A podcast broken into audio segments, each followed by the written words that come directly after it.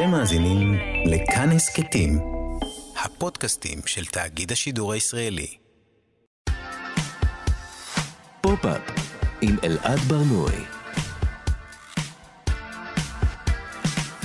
שלום, אני אלעד ברנועי ואתם על ההסכת פופ-אפ מבית כאן תרבות. בכל פרק אנחנו מדברים כאן על התרבות שמעניינת באמת. השבוע נדבר על החתונה הגאה הראשונה בטלוויזיה הישראלית, ונשאל איזה מין סיפורי אהבה יסופרו בעולם בלי בושה והסתרה. נדבר גם על העיתונות החוקרת בטיק טוק ועל ההיסטוריה שמאחורי מספר הטלפון של אנה זק. תהנו. הגנום התרבותי.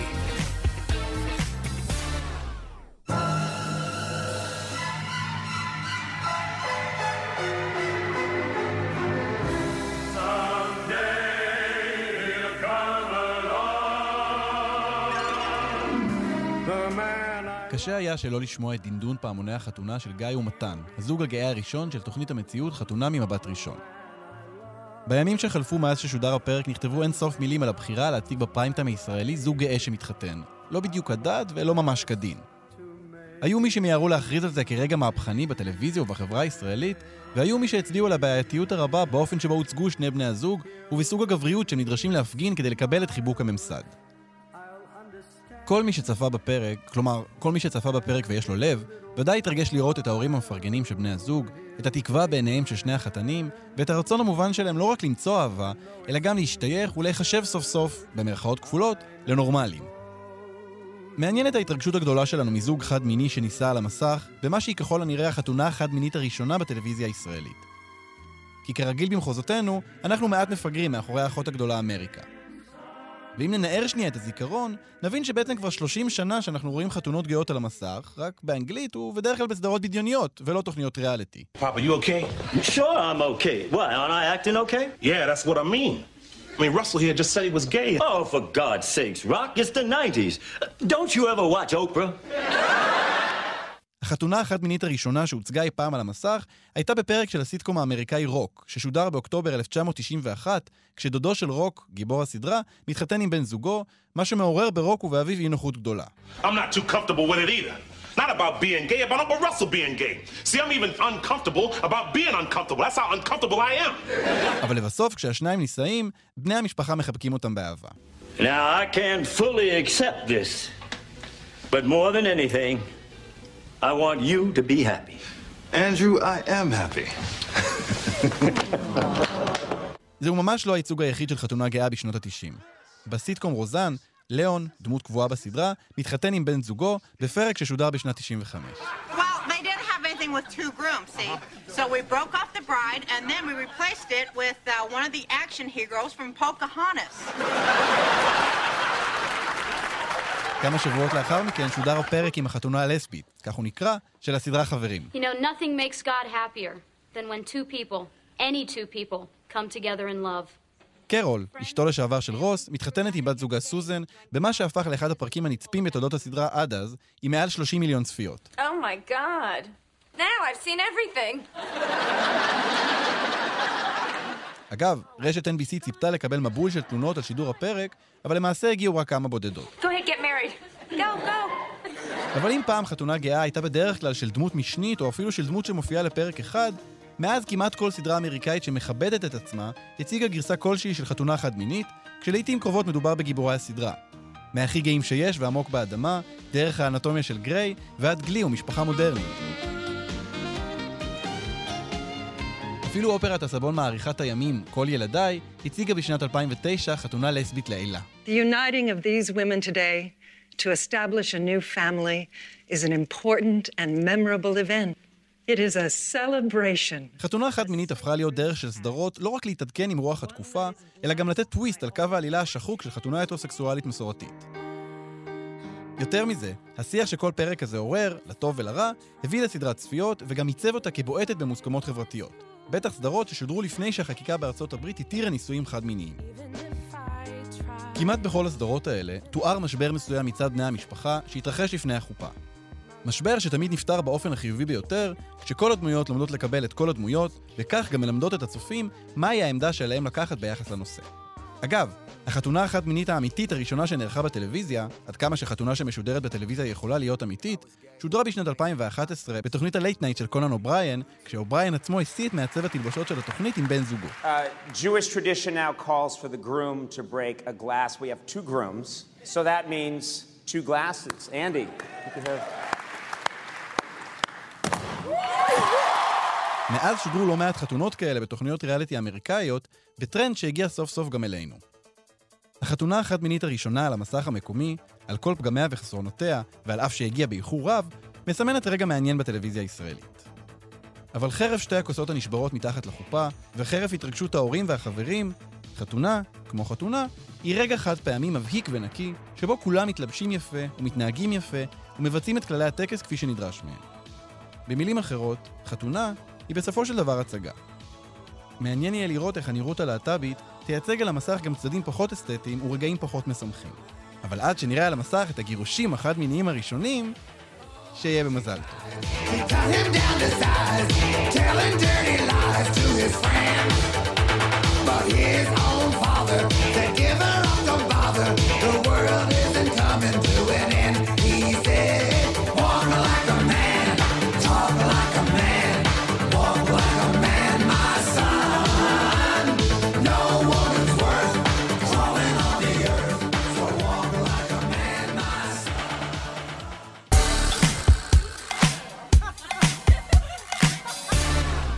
כאן תרבות, אתם על פופ-אפ. אילו אתגרים היו לזוגות חד-מיניים בעולם בלי הומופוביה?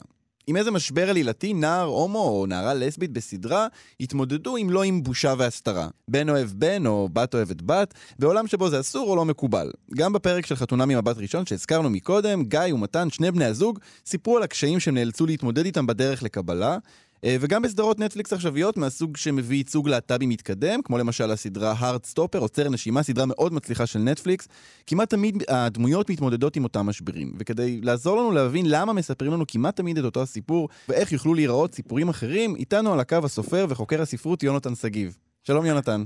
שלום, בוקר טוב. בוקר טוב. יונתן, בוא, בוא נתחיל מהמצב הקיים, נכון? אנחנו יודעים שיש ארכיטיפים ספרותיים אה, אה, כבר מאות שנים, אותם סיפורים שעליהם בגדול כל סיפור מבוסס. אה, על איזה ארכיטיפ מבוסס הסיפור הזה של בן אוהב בן בעולם שבו זה לא מקובל?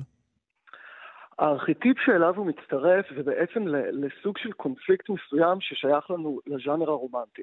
בואו נתחיל עם הקונפליקט הגדול מכולם, וזה פשוט העובדה שאנחנו חייבים ניגוד כלשהו בין בני הזוג בכל הז'אנר הרומנטי כדי שהם יתאחדו. אף אחד לא מעוניין לשמוע סיפור רומנטי שבו בן פוגש בת, הם מיד מתאהבים וחיים עד, עד היום הזה. כלומר, אין לך סיפור, יש לך שתי שורות. אז, אם, אז אם אנחנו נגיד ניקח את הדוגמה של רומאה ויוליה, שזו הדוגמה הקלאסית, אז זה כאילו אהבה אסורה בגלל יריבות משפחתית, נכון? בדיוק, אבל ברגע שיש לנו זוגיות שהיא במובן מסוים סטרייטית ועל כן תמיד מקובלת ועל כן יכולה להיות מוחצנת בחברה, אז אנחנו מדברים פה על קונפליקט ספציפי, קונפליקט של הסתרה, אנחנו חייבים להסתיר את ההתאהבות שלנו כי היא לא מתאימה לאיזשהו אלמנט מסוים בחברה, אבל אם זה ייפתר, הזוג יוכל לחיות ביחד וגם בעיני החברה. אבל הדבר הזה לא היה יכול להתקיים כולו עד לפני איזה 20-30 שנה בזוגיות להטווקית. אז מצד אחד יש לנו פה את הקונפליקט של ההסתרה, שהוא קונפליקט באמת ארוך שנים בז'אנר הרומנטי, והוא נורא יעיל. הוא נורא יעיל לנו בזוגות להטווקים, כי באמת ההומופוביה הפכה להיות החברה הכי טובה של הכותב או הכותבת הרומנטי. היא מאפשרת לנו גם קונפליקט חיצוני, החברה לא מאפשרת לזוגיות הזאת להתקיים, או קונפליקט פנימי שבה אני עוד לא יכול להשלים עם הזהות שלי, ועל כן אני לא יכול לממש זוגיות. אבל עד עתה, אתה יודע, באמת, שוב, עד לפני 20-30 שנה, בכלל לא היה לנו את השלב בזוגיות להטווקית, שבו מההסתרה אנחנו יכולים לצאת אל האור, אנחנו יכולים לצאת מהארון, אנחנו יכולים לצאת אל החברה. כן. כי הזוגיות עצמה לא הייתה מקובלת. אבל כיום, במיוחד בעשר שנים האחרונות שאנחנו רואים באמת, פתאום את הז'אנר הרומנטי פונה בכזאת עוצמה לזוגיות להטווקית, עכשיו אנחנו כן יכולים לעשות את המעבר הזה מהארון אל החוץ, אל החברה, ועל כן זה מתאפשר כל כך, ההשתלבות הזאת של אה, זוגיות ואינדיבידואלים להטוואקים בתוך הז'אנר הרומנטי. אתה, אתה מדבר על ארון, ואני, ואני גם חושב על זה שבעצם אה, עוד לפני הקונפליקט של אה, זוג, ושל האהבה שלהם שהיא במרכאות אסורה, באמת יש גם את הקונפליקט הפנימי. כלומר, אמ, אם, אם נדבר למשל על הסדרה הארדסטופר, אז אמ, יש שם מערכת יחסים אה, בין אה, שני נערים אה, אנגלים, אחד מהם מחוץ לארון והשני לא. אנחנו יודעים שהנער, כשהוא יצא מהארון, הוא חטף הרבה אמ, הומופוביה ואלימות. והשני בעצם צריך להתמודד עם שני דברים. הוא צריך גם להתמודד עם, ה, עם הקונפליקט הפנימי הזה של רגע, מי אני? האם אני עכשיו צריך לצאת מהארון? אה, שזה כבר כשלעצמו אה, אה, סיפור שכותב את עצמו וגם באיזושהי מידה נורא קל לספר אותו, וגם את הדבר הזה של באמת זוגיות בעולם שבו זה לא מקובל. בדיוק, זה מה שאתה יודע, מספק, אתה יודע, לליבי הקווירי, הרומנטי, הרועש והרוגש, בכל זאת עדיין איזו שכבה שהיא נורא נורא ייחודית לסיפור הרומנטי הלהטבקי העכשווי.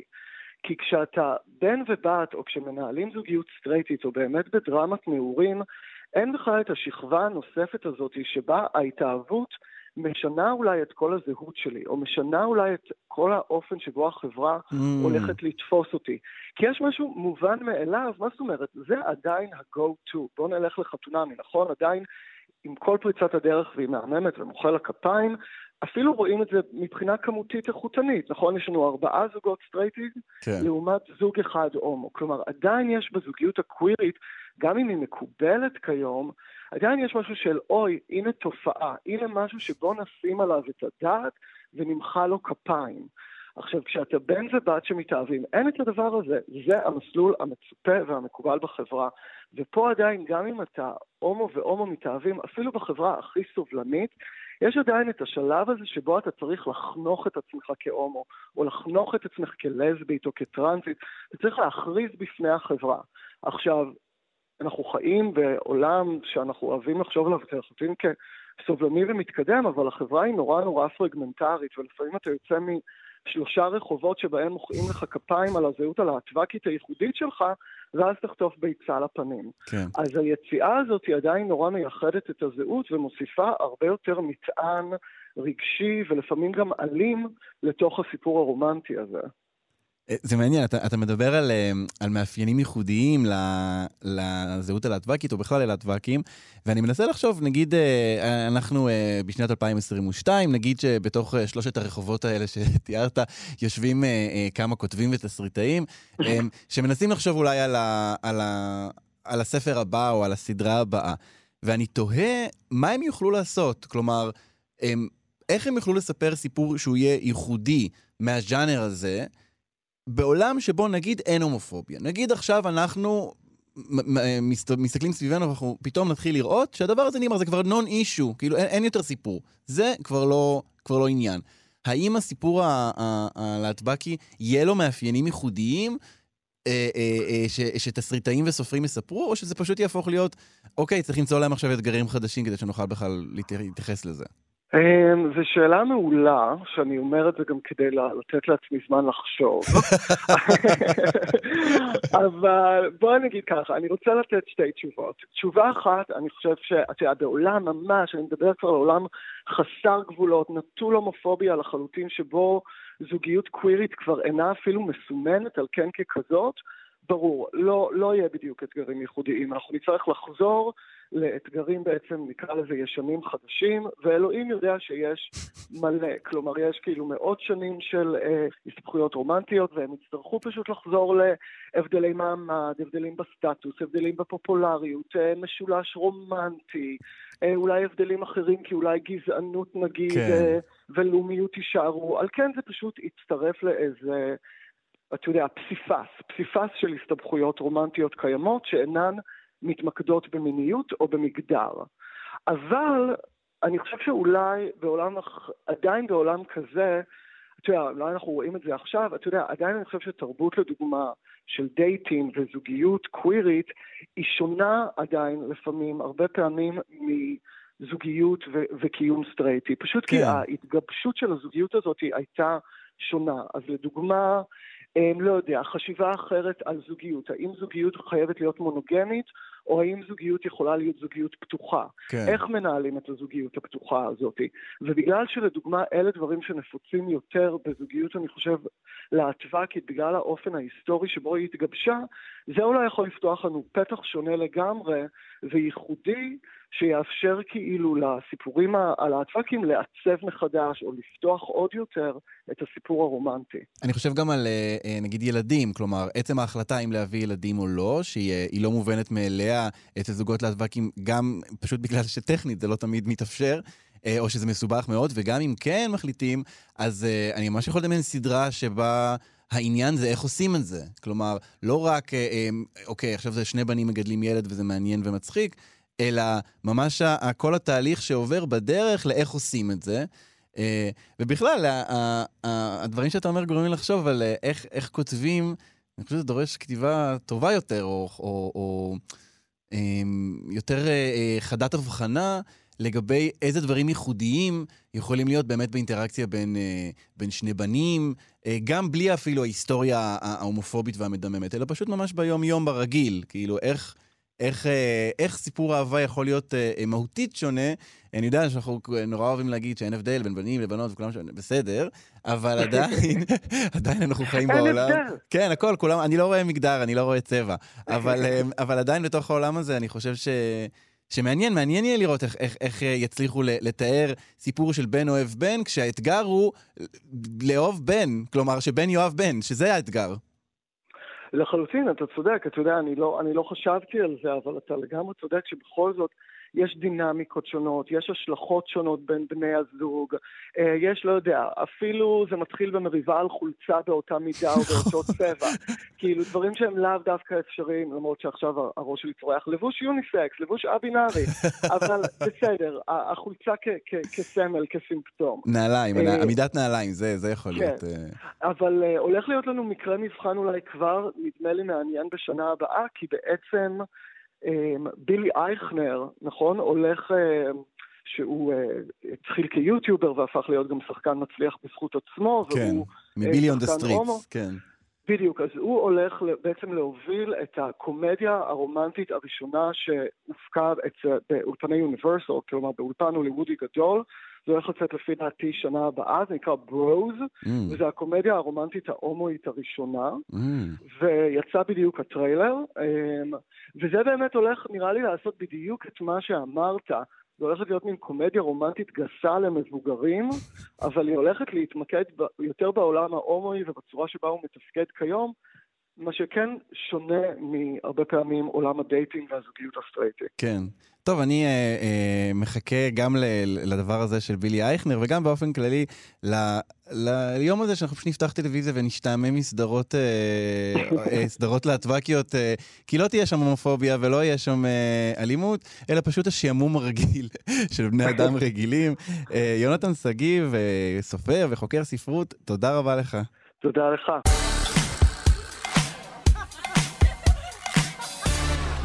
אם הסתובבתם בכדור הארץ בשנים האחרונות, בטח uh, שמעתם על זה שהכל uh, קורה בטיקטוק ואתם בעצם לא מבינים uh, שום דבר, אתם מחוץ לתמונה. אז קודם כל אתם לא לבד, אבל באמת מה שהתחיל בתור רשת חברתית שהייתה מיועדת לסרטונים קצרים של ריקודים, של ליפסינקים, דברים משעשעים כאלה, הפכה להיות זירה שחייבים להיות בה לא רק אם אתם רוצים להרגיש בעניינים, אלא באמת כדי להבין מה קורה בעולם.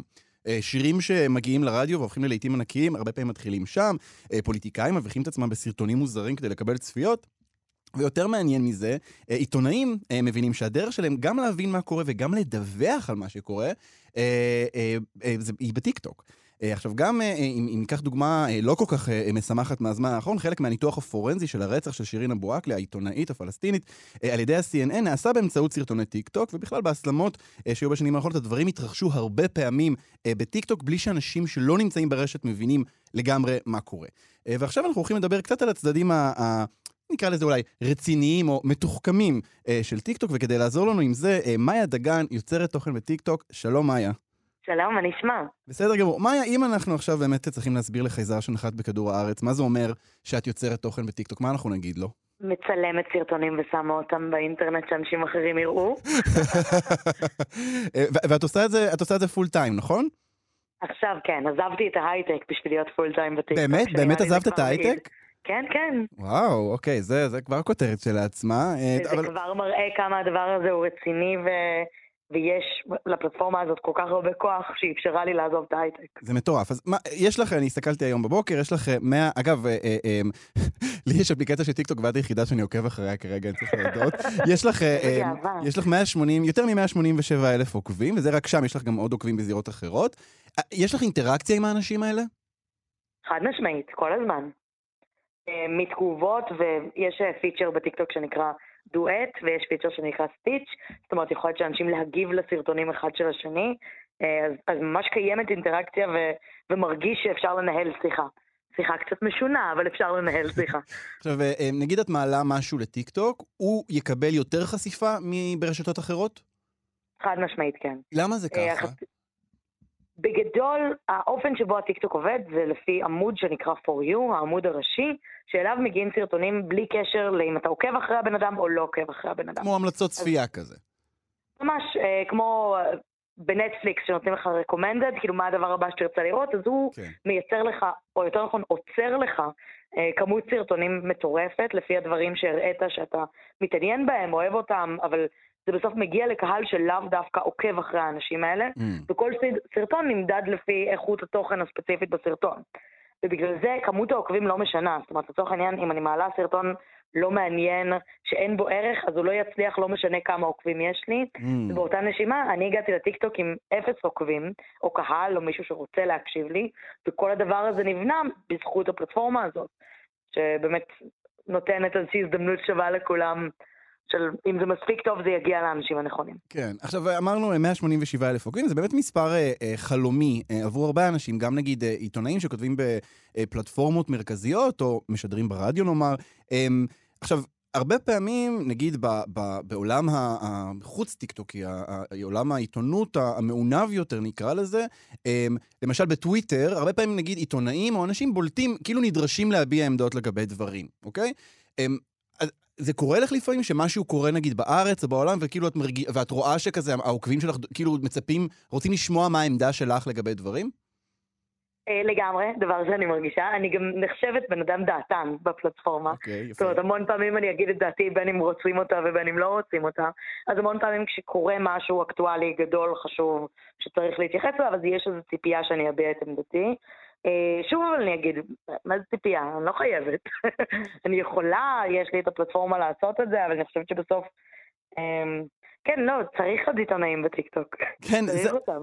אז, אז, אז זהו, אז אני, אני רוצה לשאול באמת, למה לדעתך, זה כאילו אולי שאלה קצת קשה, אבל למה לדעתך הטיקטוק תופס באופן כל כך חזק? הרי את יודעת, היה תקופה שסנאפצ'אט הגיע וכולם אמרו, זהו, זה הדבר הבא, וזה באמת קצת נעלם מהעולם. אבל זה נראה שכאילו טיקטוק זה לא, לא רק שזה כאן כדי להישאר, זה ממש משנה את האופן שבו דברים קורים. כאילו, תחקירים עיתונאיים קורים בטיקטוק, זה דבר באמת יוצא דופן. מה יש בטיקטוק שהוא כל כך תופס אנשים מכל כך הרבה סוגים? אני לחלוטין מסכימה, אני אגיד בהקשר לסנאפצ'אט שיכול להיות שטיקטוק תיעלם, אבל הפורמט הזה של סרטונים ורטיקליים קצרים לא הולך להיעלם. את זה אנחנו רואים גם באינסטגרם ב reels, גם ביוטיוב ב shorts, נראה שכל הרשתות, גם בפייסבוק לצורך העניין, נראה שכל הרשתות החברתיות מאמצות את הדבר הזה, ואני חושבת שיש משהו, א', בפורמט של וידאו, שהוא מאוד מאוד מאוד אינטימי, זאת אומרת המרחק ביני לבין הצופה הוא מאוד מאוד קטן, ו... צריך לומר, חלק מהקסם של טיקטוק לעומת רשתות חברתיות אחרות, זה משהו באותנטיות, זה בחוסר מאמץ, זה לא מופק, לא משהו שאני צריכה עכשיו להתאפר ולהעמיד תאורה ולהיראות מדהים, אלא אני יכולה בפיג'מה במיטה המגעילה שלי להגיד שנייה את דעתי על משהו, והסרטון הזה הוא לא פחות טוב מאשר סרטון שהוא מופק ועשוי בצורה מדהימה ואומנותית. אה, ואני חושבת שהדבר הזה הוא נותן הרבה מקום לבטא דעות, כאילו... את, את מדברת על אותנטיות, ואני ישר חושב, אה, אם אנחנו מדברים נגיד על עיתונות, אז uh, הרבה פעמים רוצים לדעת עד כמה, עד כמה מה שנכתב הוא אמיתי, עד כמה זה אותנטי, עד כמה זה, זה באמת מה שהעיתונאי חושב. אממ, ו, ו, ופה בדברים שאת אומרת יש משהו מעניין, ש, שבעצם אם עיתונאי עכשיו מחליט שהוא עושה את העבודה שלו דרך אממ, טיק טוק, אנחנו רואים אותו כפי שהוא, לפחות בתחושה, אנחנו רואים את העיתונאי, אנחנו רואים אותו בזירה, אנחנו מבינים את הדברים כפי שהם. אני רוצה שנשמע קטע, קטע של אה, אה, טיק טוקר בשם דניאל עמרם. בואו, בוא נשמע רגע. אוקיי, אז רון נשר הוציא את השיר על סטטיק והוא חשף שם כמה דברים וזה לא נראה טוב. אז מי שלא מכיר זאתי האקסית של הזמרת אלה לי. בעבר היא כבר טענה מספר פעמים שאלה לי בגדה עם גבר מפורסם אבל היא לא אמרה מי זה. ועכשיו בשיר אוקיי, שלו אז היא אה, הסרטון הזה אה, אה, מדבר על סטטיק ועל אלי, האמת שהתוכן עצמו לא כל כך מעניין אותי, אבל כן, מה שמעניין אותי זה הפורמט. בעצם הבחור הזה, דניאל עמרם, הוא עושה תחקירים בטיק טוק, עכשיו לא רק על נושאים כמו מי יצא עם מי או מי בגד במי לכאורה, אלא ממש על דברים רציניים, אני, על, על, על אה, הטרדות מיניות בעמותת כולן, על אה, ילד בן 14 שנפל למותו, למותו בלונה פארק, כלומר, הוא ממש תופס את עצמו כסוג של עיתונאי, אבל הוא עושה את זה רק בטיקטוק, נכון? הוא עושה את זה גם, לדעתי גם באינסטגרם, צריך לומר ש... שוב, יש פה מורכבות מסוימת, כי האופן שבו הוא מציג את הדברים נראה באמת מאוד אמין מצד אחד. מצד שני, ראינו גם בסרטונים קודמים שלו שמצד אחד יש דברים שאכן נחשפים במרכאות, מצד שני יש דברים שהם מסולפים, לאו דווקא אמיתיים, הוא לא צריך לעמוד בשום אה, סטנדרט של אתיקה עיתונאית או, או כן. fact checking, זאת אומרת, אף אחד לא מצפה ממנו לשום דבר. אז מצד אחד יש פה משהו שהוא מאוד מאוד מגניב, שפשוט כל אחד יכול לדווח ולספר ו- ו- ולתת את עמדתו על נושאים שהם אקטואליים וחשובים, ומצד שני אין שום לקיחת אחריות לצורך העניין, אם הדברים האלה אחר כך הם, הם לא נכונים. כן. אה, זה, יצא לך לעשות נגיד אה, סרטונים על, אה, על נושאים כאלה? כאילו נושאים שהם, אה, לא יודע מה, הם לא, את יודעת, היום-יום הרגיל, אלא פתאום לדבר עכשיו על סוגיה כזו אה, משמעותית ובוערת? חד משמעית, זאת אומרת, אם אנחנו... המון פעמים הנושאים שאני אתעסק בהם זה נושאים שיותר קשורים אליי, אבל לצורך העניין מסערת הפוטושופ בזמנו ועד, אה, לא יודעת, עד כל דבר שקשור בכזה מיניות לצורך העניין, עשיתי אממ. סדרה בטיקטוק של חינוך מיני ביחד עם טיקטוק ישראל ומידע מין על מין, אמ, ומבחינתי אני רואה בפלטפורמה הזאת את המקום שלי לבטא את הדברים שחשובים לי ולהגיע בסוף לקהל שבאמת נמצא שם. זאת אומרת, אני מרגישה שהמון פעמים אנשים מדברים באוויר על צריך להגיע אל הנוער, צריך לדבר לאנשים האלה. בסוף, בטיקטוק הם נמצאים, כמות עצומה של אנשים, והיכולת באמת להגיע אליהם צריכה להיות בתוך הפלטפורמה שבה הם אשכרה נמצאים, ולא בצורה שהיא מתנשאת או זה, אלא פשוט לדבר שנייה על סוגיות שהן, שהן קצת יותר מורכבות, בין אם זה פוליטיקה או אקטואליה או לא יודעת, שכר המורים, אמ, זה דבר שיש לו מקום ויש לו במה שם. אה, טוב, את, אה, את, את אה, מדבררת היטב את ה, גם את הצדדים הטובים בטיקטוק וגם את, ה, את המקומות שצריך אולי אה, להישמר בהם. אה, אה, כן, אולי מיותר לומר, אבל אין, אה, אין אתיקה עיתונאית בטיקטוק. אה, לא. אין, אה, אין, אין, באמת אין אחריות, אה, אז, אה, אז אולי... אה, כן, זה, זה כבר נושא שיחה חדש כשלעצמו, לחשוב על איך הדבר הזה עלול להשפיע על, אה, על האופן שבו אנחנו אה, מסתכלים על העולם, וצורכים את זה, חדשות והביקורת שאנחנו צריכים להפעיל, אה, אבל את זה אנחנו נעשה בפעם הבאה. אה, מאיה דגן, אז אה, גם נשלח את המאזינים והמאזינות לעקוב אחרייך בטיקטוק, נכון? תודה, למה לא? תודה. נצרף לך עוד כמה, מה עוד כמה? מאות אלפים. תודה רבה, מאיה דגן, להתראות. ביי, להתראות.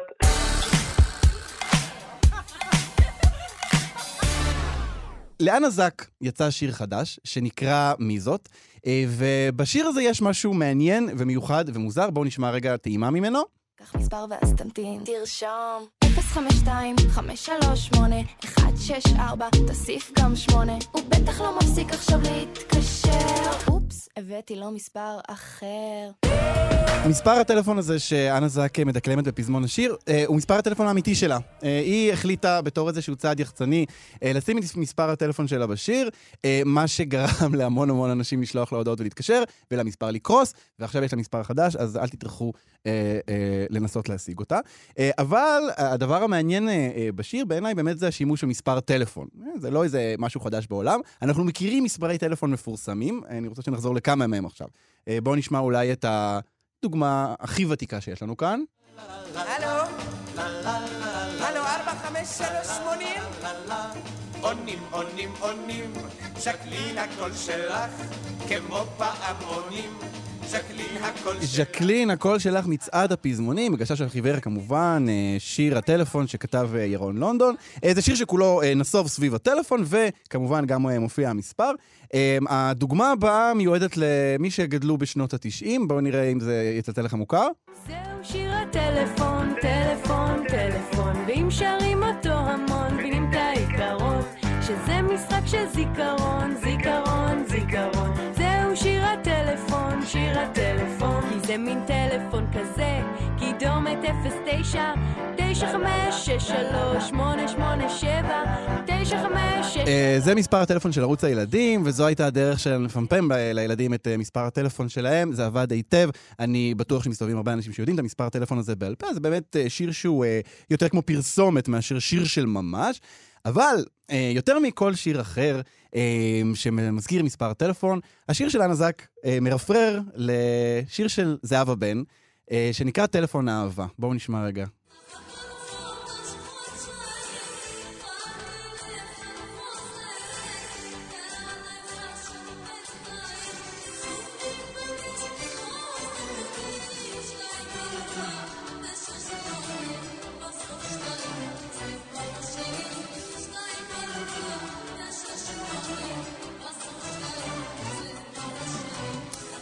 אז אה, כן, אה, כמו אה, אנה זק, גם זהבה בן מדקלמת את הטלפון הזה. זה טלפון של בזק, לא טלפון נייד, אבל גם היא אומרת את מספר הטלפון בסוף, רק את הספרה האחרונה. יש כאן רפרנס, אבל יותר מעניין מהרפרנס הזה, מעניין לחשוב למה. למה שאנה זק תשים מספר טלפון אמיתי או לא אמיתי בשיר. השיר הזה של אנה זק מצטרף לשורה של להיטי פופ מקומיים מאוד מאוד חזקים, שבכל אחד מהם יש איזשהו אלמנט מוזר שלא ממש קשור לשאר השיר. למשל, מספר טלפון. למה שמספר הטלפון של אנה זק יופיע בשיר מלבד אה, אה, היח"צ? אבל זה לא רק זה, אם ניקח את שני הלהיטים הכי גדולים של עדן בן זקן מהזמן האחרון, אה, What the fuck אה, ומועבט, אה, בשניהם מופיעה מילה שלא קשורה, או שאין אין לה כל כך הסבר ללמה היא מופיעה בשיר. השיר אה, של עדן בן זקן מדבר על זה שהיא מתארגנת, what the fuck, ואז פתאום היא אומרת פשוט את השורה הזו בלי הסבר. אה, וגם מועבט, המילה, אחת המילים המחופשות ביותר בגוגל אה, בשנה שעברה. אנשים ניסו להבין מה זה אומר מועבט בית בית. אה, נצרף לזה גם את פאוץ' של אה, אה, נועה קירל כמובן, אה, שיר נהדר, אבל שוב, למה יש שם פאוץ'? מה הוא עושה שם? ואנחנו ננסה עכשיו לחשוב ביחד למה הדבר הזה קורה, למה מכניסים לשירים אה, אלמנטים שנדמים לא כל כך קשורים, אה, למה זה קורה יותר ויותר, אה, ומה זה אומר לנו על הפופ העכשווי, ואנחנו נעשה את זה בעזרת דוקטור נדב אפל, חוקר מוזיקה פופולרית. שלום נדב. היי אלעד, מה קורה? בסדר גמור, נדב, אנחנו צוללים ישר לעניין, בסדר? למה? למה אנחנו רואים את כל השירים האלה עם האלמנטים האלה? כן, אז, אז uh, התשובה שלי שזה כל דבר מאוד חדש, שאתה יכול לראות לאורך כל תולדות המוזיקה הפופולרית המודרנית, החל מטוטי פרוטי בישראל, כן, דרך uh, שירים של הביטלס, שהעיקר בהם זה יא יא יא יותר מאשר כל... טוטי פרוטי, אתה מתכוון לשיר של ליטל ריצ'רד, נכון? בוא, הכנו טעימה מראש, אז בוא נשמיע רגע. יאללה.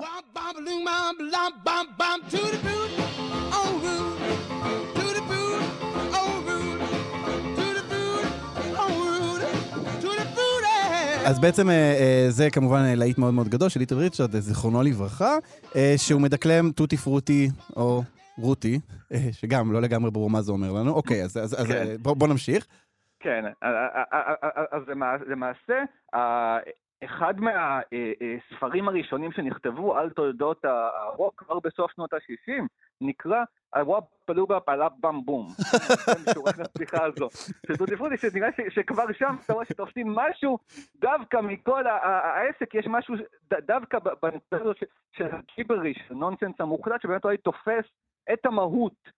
של, של, של הפופ המודרני, כן? בכל ה... אפשר לומר, גם המטופשות שלו והמוגזמות שלו וההתעקשות שלו לתפוס תשומת לב בכל דרך, וזה שהרבה פעמים, בסופו של דבר, המילים בשירי פופ מלכתחילה לא מיועדות להיות אה, שירה גדולה, לא מיועדות להעביר אה, מסר כלשהו, מיועדות להעביר תחושה, להעביר רגש, להעביר משהו מהאטיטיוד ולפעמים באמת מהבחינה הזו, המשמעות המילולית שלהם יכולה קצת להפריע למהלך הזה, כן? Mm. שאתה פשוט לייצר תחושה, לייצר אנרגיה, ולכן, דווקא ברגע השיא שאתה נפטר בכלל מהמשמעות, שאתה עובר לג'יבריש המוקלט, זה הרבה פעמים באמת הופך לרגע השיא של השיר, פשוט האנרגיה הטהורה הזו שבכל.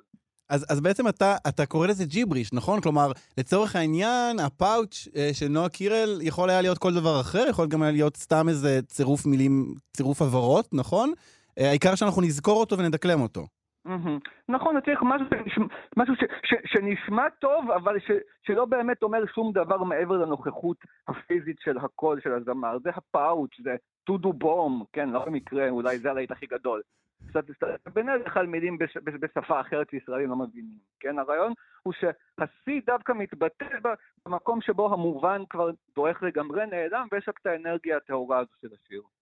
עכשיו, אתה, אתה מתחת קו אה, הרחק אחורה ממש לשנות ה-60 וה-70, אה, אבל אה, יכול להיות שיש כאן איזושהי חזרה לדבר הזה, או, ש, או שתמיד פשוט היו את השירים האלה? במידה מסוימת תמיד היו. לצד זה הייתי אומר שיש גם מסורת אחרת שהיא יותר ייחודית למוזיקה הישראלית, ואתה יכול לקשור אותה נגיד ללהקות הצבאיות, שזה איזושהי חיבה לממד של, של הומור נונסנסי, שטוטניקי כזה, שירים שהם חצי בדיחה, חצי, חצי ברצינות, שזה גם כן משהו שמאפיין לפחות חלק מהשירים שהזכרת כאן. אפשר גם להזכיר את טריללי טרללה, גם כן להיט גדול, חצי בדיחה במרכז שלו, איזשהו ביטוי אה, חסר פשר. כלומר, יש משהו באמת בזיהוי של, של התרבות הישראלית בכלל, עם סוג של כלילות ו, ותכלסיות כזו, ו, ו, ושטותניקיות חביבה כזו, כאמור, עוד מימי הלהקות הצבאיות, שגם ממשיך להתבטא בפופ העכשווי בחיבה. באמת לשירים הומוריסטיים, שירים שמציבים במרכז איזשהו אה, ביטוי נונסנס שכזה. אתה יודע, אני, אני חושב על, אה, על עוד אה, שני שירים, אני נצרף אותם לקלחת בזמן האחרון.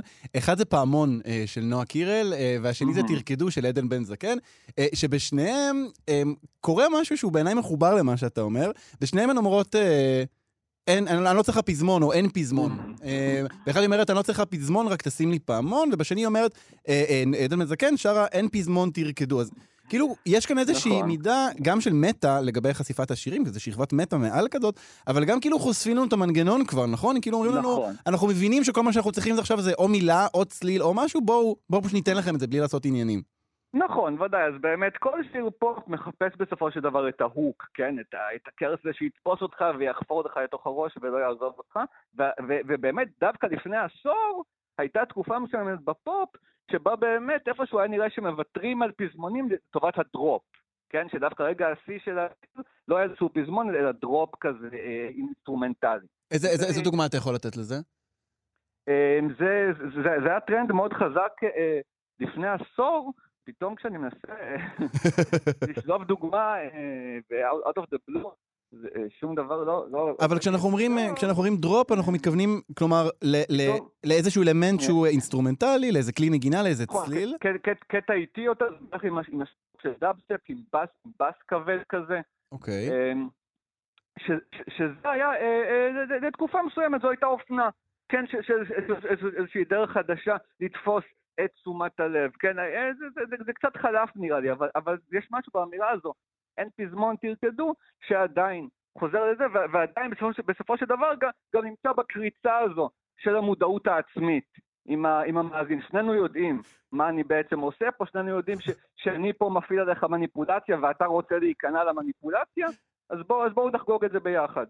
יש איזה, יש איזה משהו מאוד משעשע בזה שכולנו מבינים כבר מה, מה, איזה, איזה, איזה מנגנונים פועלים, ופשוט uh, ממשיכים עם זה, כלומר, אנחנו כבר לא מנסים להעמיד פנים שיש כאן איזושהי חוויה uh, אומנותית או מוזיקלית. Uh, אנחנו צריכים לסיים, אבל אני רוצה לשאול אותך, נדב, לסיום שאלה. Uh, יש איזושהי נטייה לחשוב היום על, על שירים שנכתבים, נגיד רון ביטון שכתב, הוא היה שותף בכתיבת רוב השירים שהזכרנו, יש הרבה ביקורת על זה, על, ה, על אולי נקרא לזה הטפשה מסוימת של, ה, של, ה, אה, של שירי הפופ, אבל ממה שאנחנו, ממה שעולה כאן בשיחה וממה שאנחנו מתארים, זה נשמע כאילו זה תמיד היה ככה, ועכשיו נכון, אולי רק נכון. uh, נהנים להתלונן.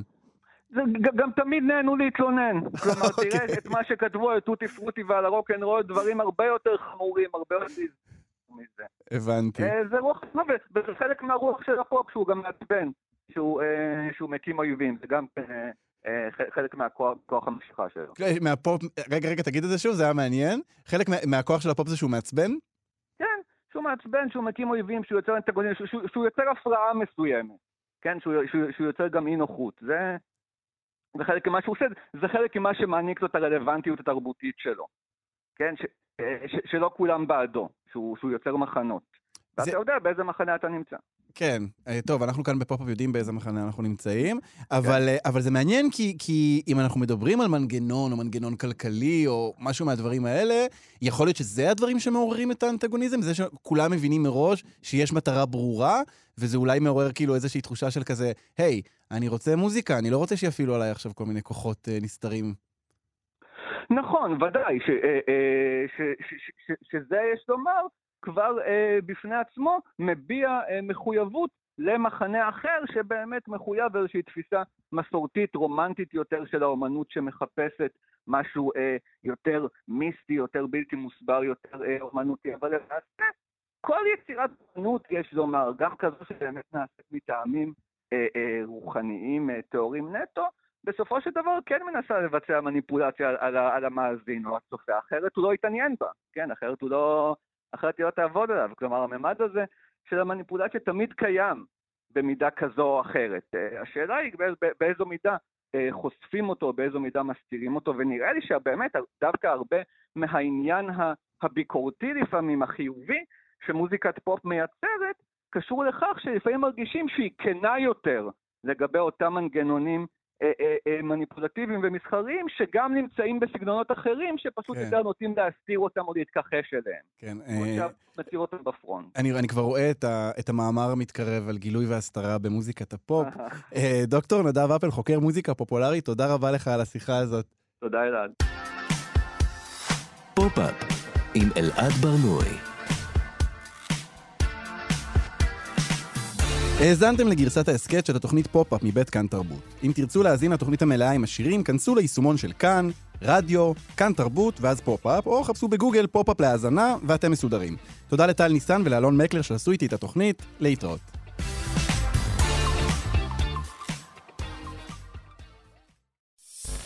אתם מאזינים לכאן הסכתים, הפודקאסטים של תאגיד השידור הישראלי.